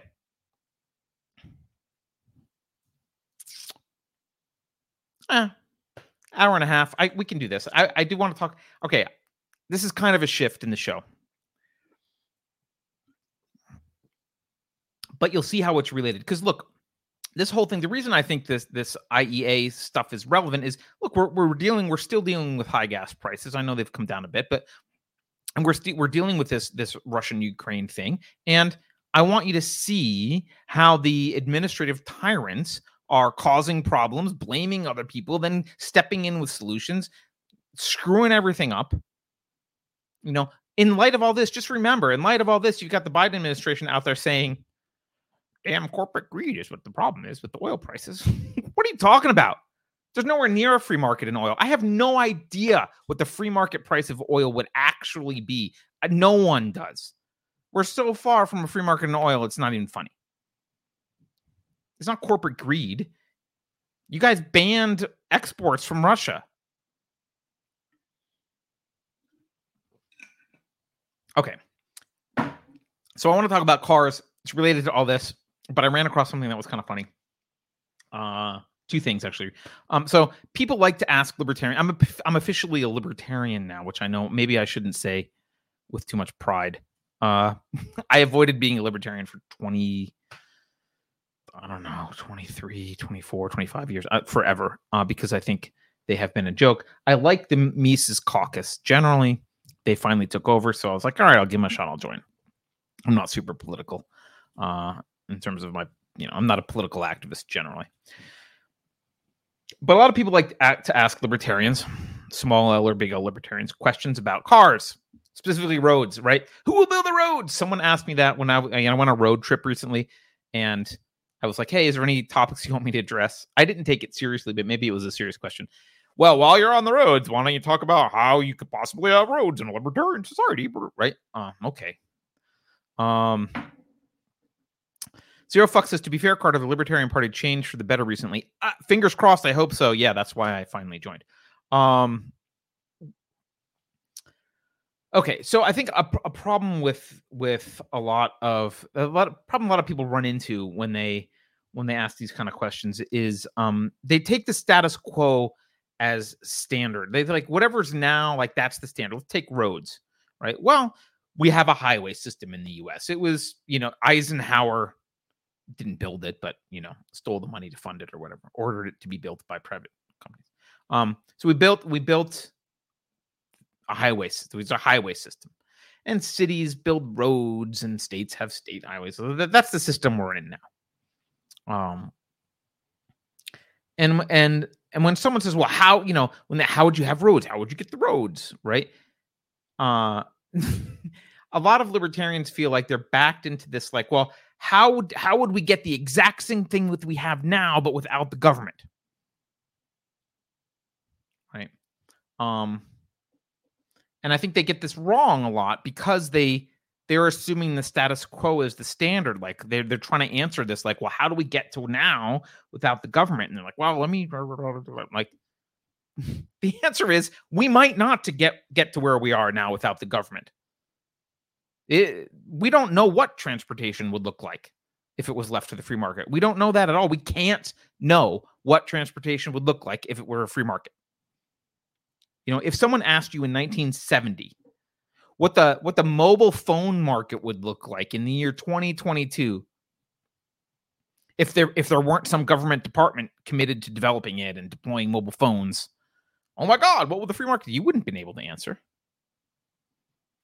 but since the government wasn't involved, we have a thriving smartphone market that's beyond the wildest dreams of what you'd have come up with in the 70s. Right. And it's mostly free. I mean, it doesn't rely on government administration. It's it's a, it's close to a free market. Problems with it, stuff I don't like about it, but you know, I think if you went back to 1970 and showed someone your iPhone and how it worked, they'd be pretty fucking impressed. Here's what we know about what a free market in transportation in roads would look like. Because we don't know much. You can't you can't be like you can't prove what an alternate universe would be like right? So what do we know? Well we know that some people would want to get from point a to point b that's pretty clear.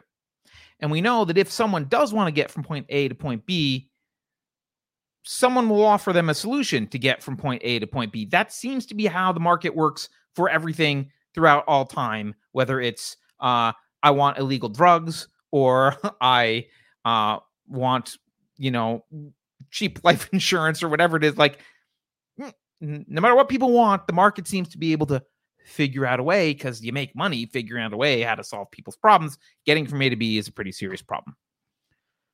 So, roads in some form would exist if there was adequate demand for them.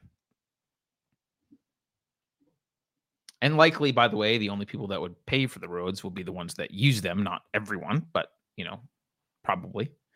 Uh, but more importantly, it's likely that without government involvement in oil and gas and roads and city planning and the air, like the FAA, right? Uh, money, which affects investments. Um, the economic pressures on the entire transportation market will be completely different than they are today. Right. And the questions that result from that difference, which is vast, would be well, you'd have to you'd have to understand, like, well, would there be, and I don't know the answer to these. no one I think can. Would there be increased or decreased pressure to develop electric cars, for example? Would there be increased or decreased pressure to develop flying cars that are affordable? I don't know. Would air travel look the same at all I don't know. Would there be more or less pressure to develop remote work technology sooner? I don't know. Would suburbs even look the same? I don't know. Would there be other modes of transportation available that we haven't thought of? I don't know, probably. But the one thing that we do know for sure is in a free market, we would not be stuck in our homes with no place of getting anywhere. There would be transportation options because we can't function without getting like it would be very important to get from point A to point B. And we found a way to do it with the government and governments tend to be pretty horrible and inefficient, so probably there'd be a better way.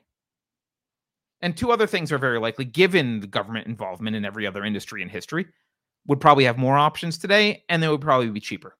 What they would look like, I don't know. Very likely they would look better. I'm going to give you here's an here's an here's an example. I'll give an example from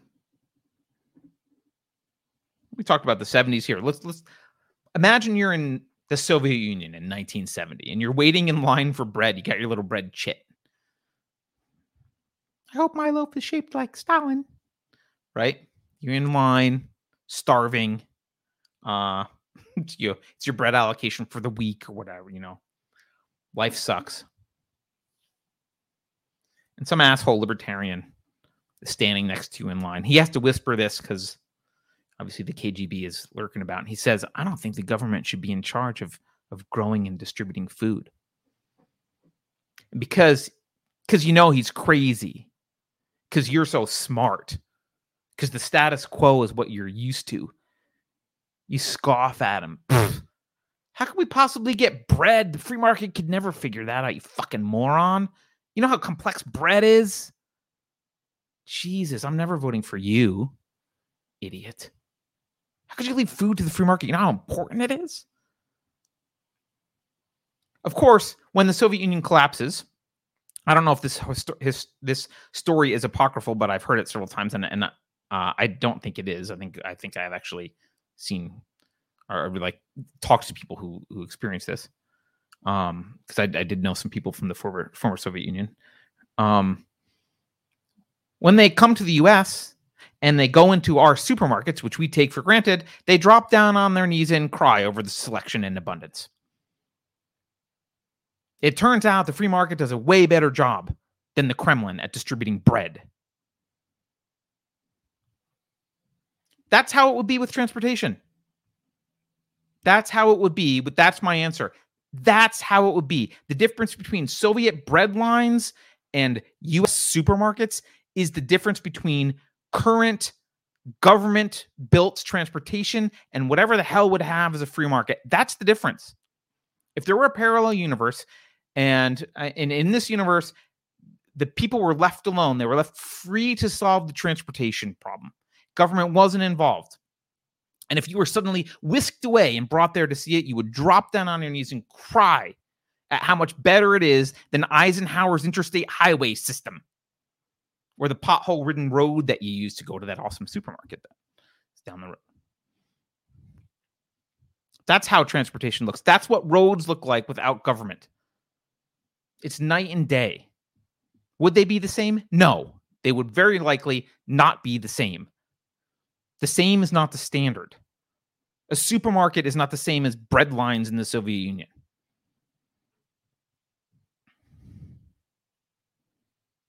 G Man says you can't just grow bread. it's so complex. Oh, someone says watch the uh, Greg the Baritone says watch the Milton Friedman video on making a pencil. I've heard about it. I heard it's awesome. Um, but I haven't seen it. Self-driving flying cars, says Greg the Baritone. Beverly points out there are bread trees. She's lying. Okay. Um, but and by the way, this is just another thing that ran. So so that was the the question about the roads. Another thing that ran that I ran across this week actually was um man, this is why I didn't join the Libertarian Party for so long. Another bad libertarian example with respect to the roads question. This is really respect to driver's licenses. there's a famous clip. This is old. This is from 2018. It's Larry Elder moderating a debate between Gary Johnson and some other candidates for president for the Libertarian Party. And uh, I just here we'll play it.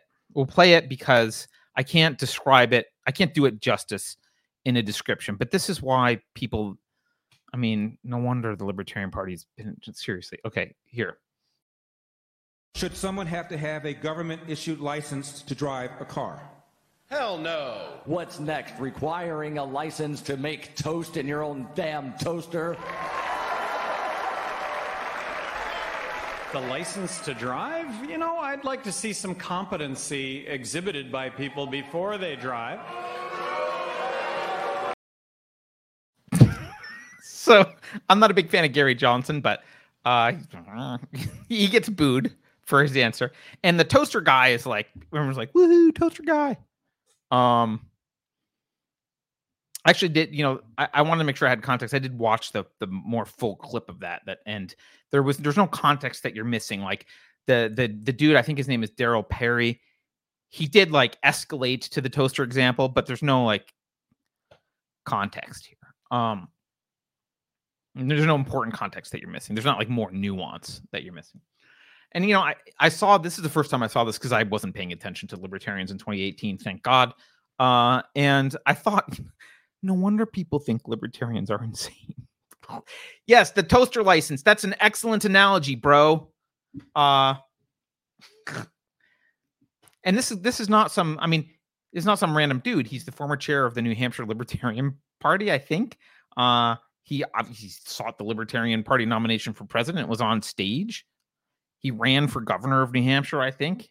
I think he's now like a local municipal representative. I do feel bad for Larry Elder that he had to moderate that. Um, but I again, I think that the, one of the problems with this answer, and I didn't like Gary Johnson's answer either, uh, so I'm going to answer it at the way I think libertarians should answer it.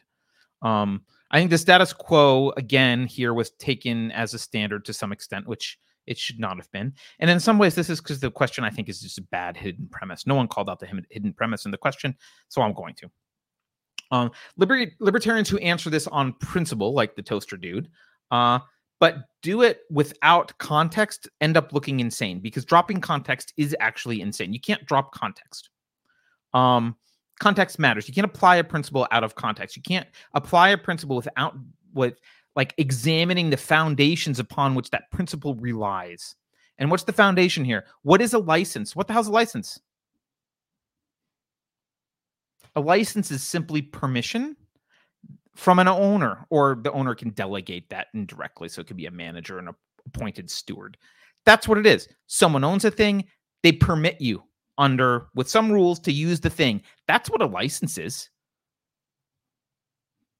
You can't have concept of license without concept of an owner. Makes no sense. You need an owner. That's what a license is. What supposed libertarian principle is it? Tell me if there are libertarians in chat. What principle is it that says licenses are a violation of rights?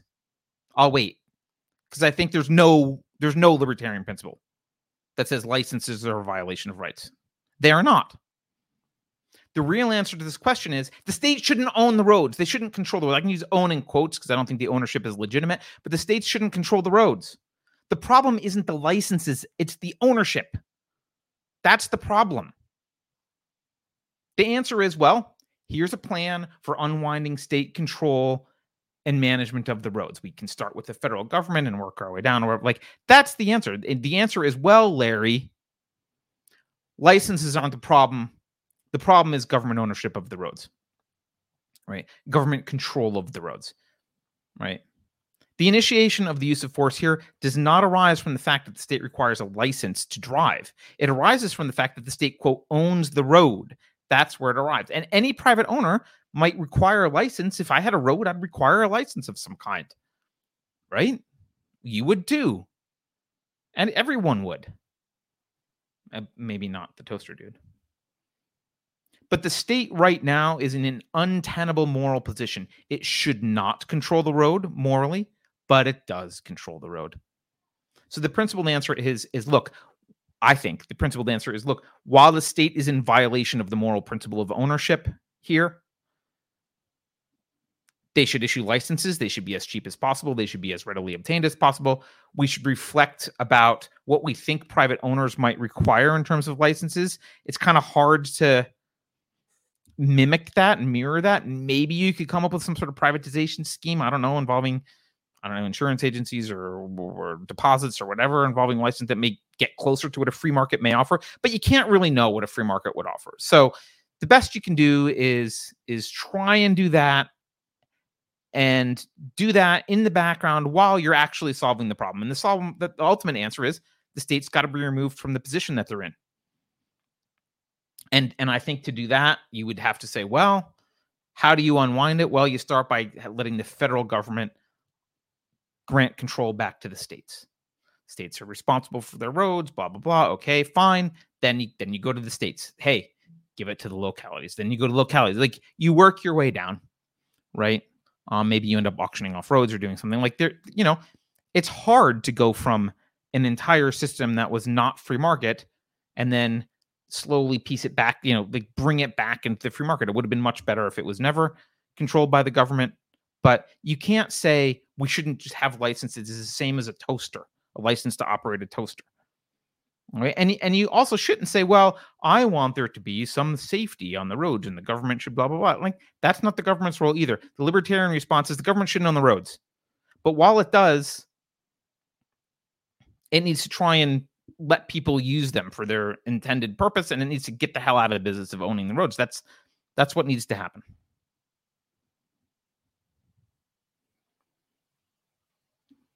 And also, by the way, given the the general state of the world in 2018 and everything else that was going on, what a stupid, useless question to ask in the debate. I feel sorry that Larry Elder had to read that. The question itself makes libertarians look like a joke. Uh, I hope now that the, the Mises Caucus is in charge, I hope they don't have dumbass debates like that. That is stupid. Um, I hope they can be principled, specifically the principle of individual sovereignty, and I hope that they can be smart enough to actually apply those principles without comparing driver's licenses to a license to operate your own toaster. But we'll see. Like I said, I joined. We'll see. You know, uh, I'm going to give them the benefit of the doubt for now because I like their tweets. And I like, you know, Dave Smith and many other people involved. So, all right. Zero Fucks forgot to renew his toaster license. Well, get out there now, man. You know, Bureau of Alcohol, Toasters, and Firearms. Isn't that what it is? Because you might have if you have an NFA toaster, you also owe the, the two hundred dollar tax. Okay. Um. Thank you all. Um, looking through chat, I don't think there's anything. If is there anything I'm missing that I need to address in chat? I don't think so.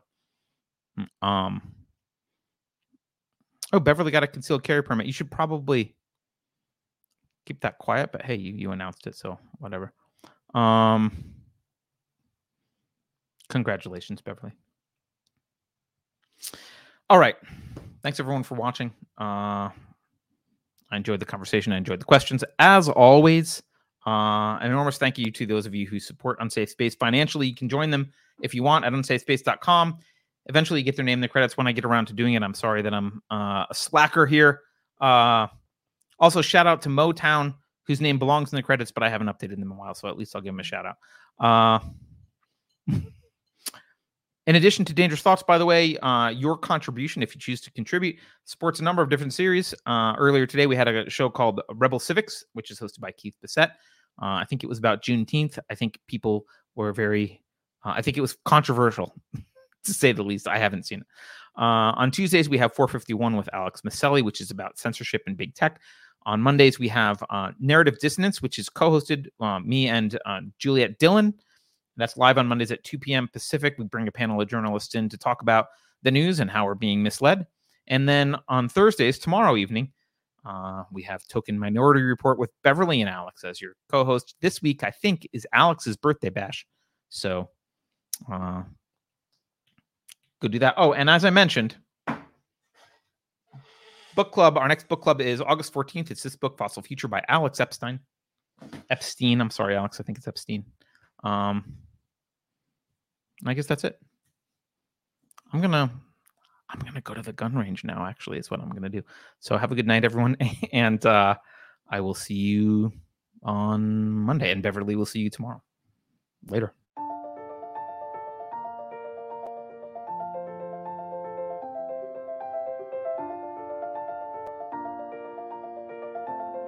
Thanks for sticking around until the end. If you're new to Unsafe Space, check out our deep content library that includes discussions with everyone from James Lindsay to Bret Weinstein. And please consider helping to fund our work by visiting unsafespace.com/donate. You can find us on a variety of social media platforms, and you can find a community of like-minded individuals on our Unsafe Space Discord server which is open to financial supporters at any level. We hope to see you there. Warning this is an unsafe space. Dangerous ideas have been detected. The content of this production is known by the state of California to cause unregulated ideation that may be harmful to bureaucrats. Association with the following individuals or tacos is strictly prohibited. Apropos of nothing, I was just wondering how would you feel about another pandemic? Your president is in full control of his mental faculties. If you think about it, no one should be allowed to express opinions. But don't. Think about it, I mean. That's not your job. Thinking has been scientifically proven to be less efficient than compliance. Science, scientific, and scientifically are registered trademarks of the World Economic Forum. Unauthorized use is prohibited. Computer voice Curtis, Never mind, that last line is fake news please disregard it and return to your safe space immediately. There will be cake.